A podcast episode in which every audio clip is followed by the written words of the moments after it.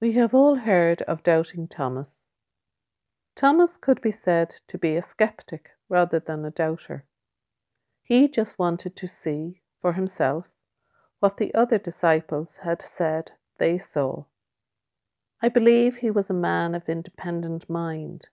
He thought for himself. Surely this is what had brought him to be a follower of Jesus in the first place.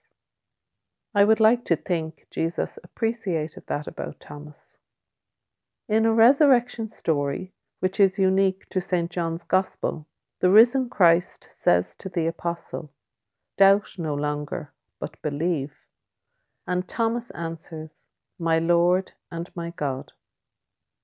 Such an affirmation confirms for me that Thomas truly believes what he has seen. Thomas is mentioned only eight times in the New Testament, but his fame reaches far and wide under the title of Doubting Thomas. Indeed, Thomas is the patron saint of India.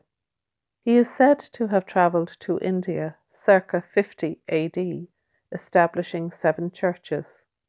He is known as the apostle to the Malabar Christians, and his feast day is the 21st of December. Not all doubters or skeptics are negative people.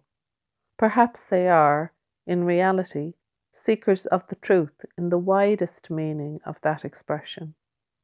For me, Thomas is a hero who clearly had doubts, but worked his way through them to the truth whereupon his foundation lies.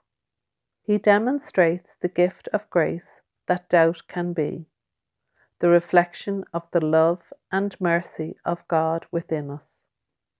Do you know a doubting Thomas? I'm very familiar with one, myself. Longing for certainty, yet doubting constantly, can be a burden in its own way.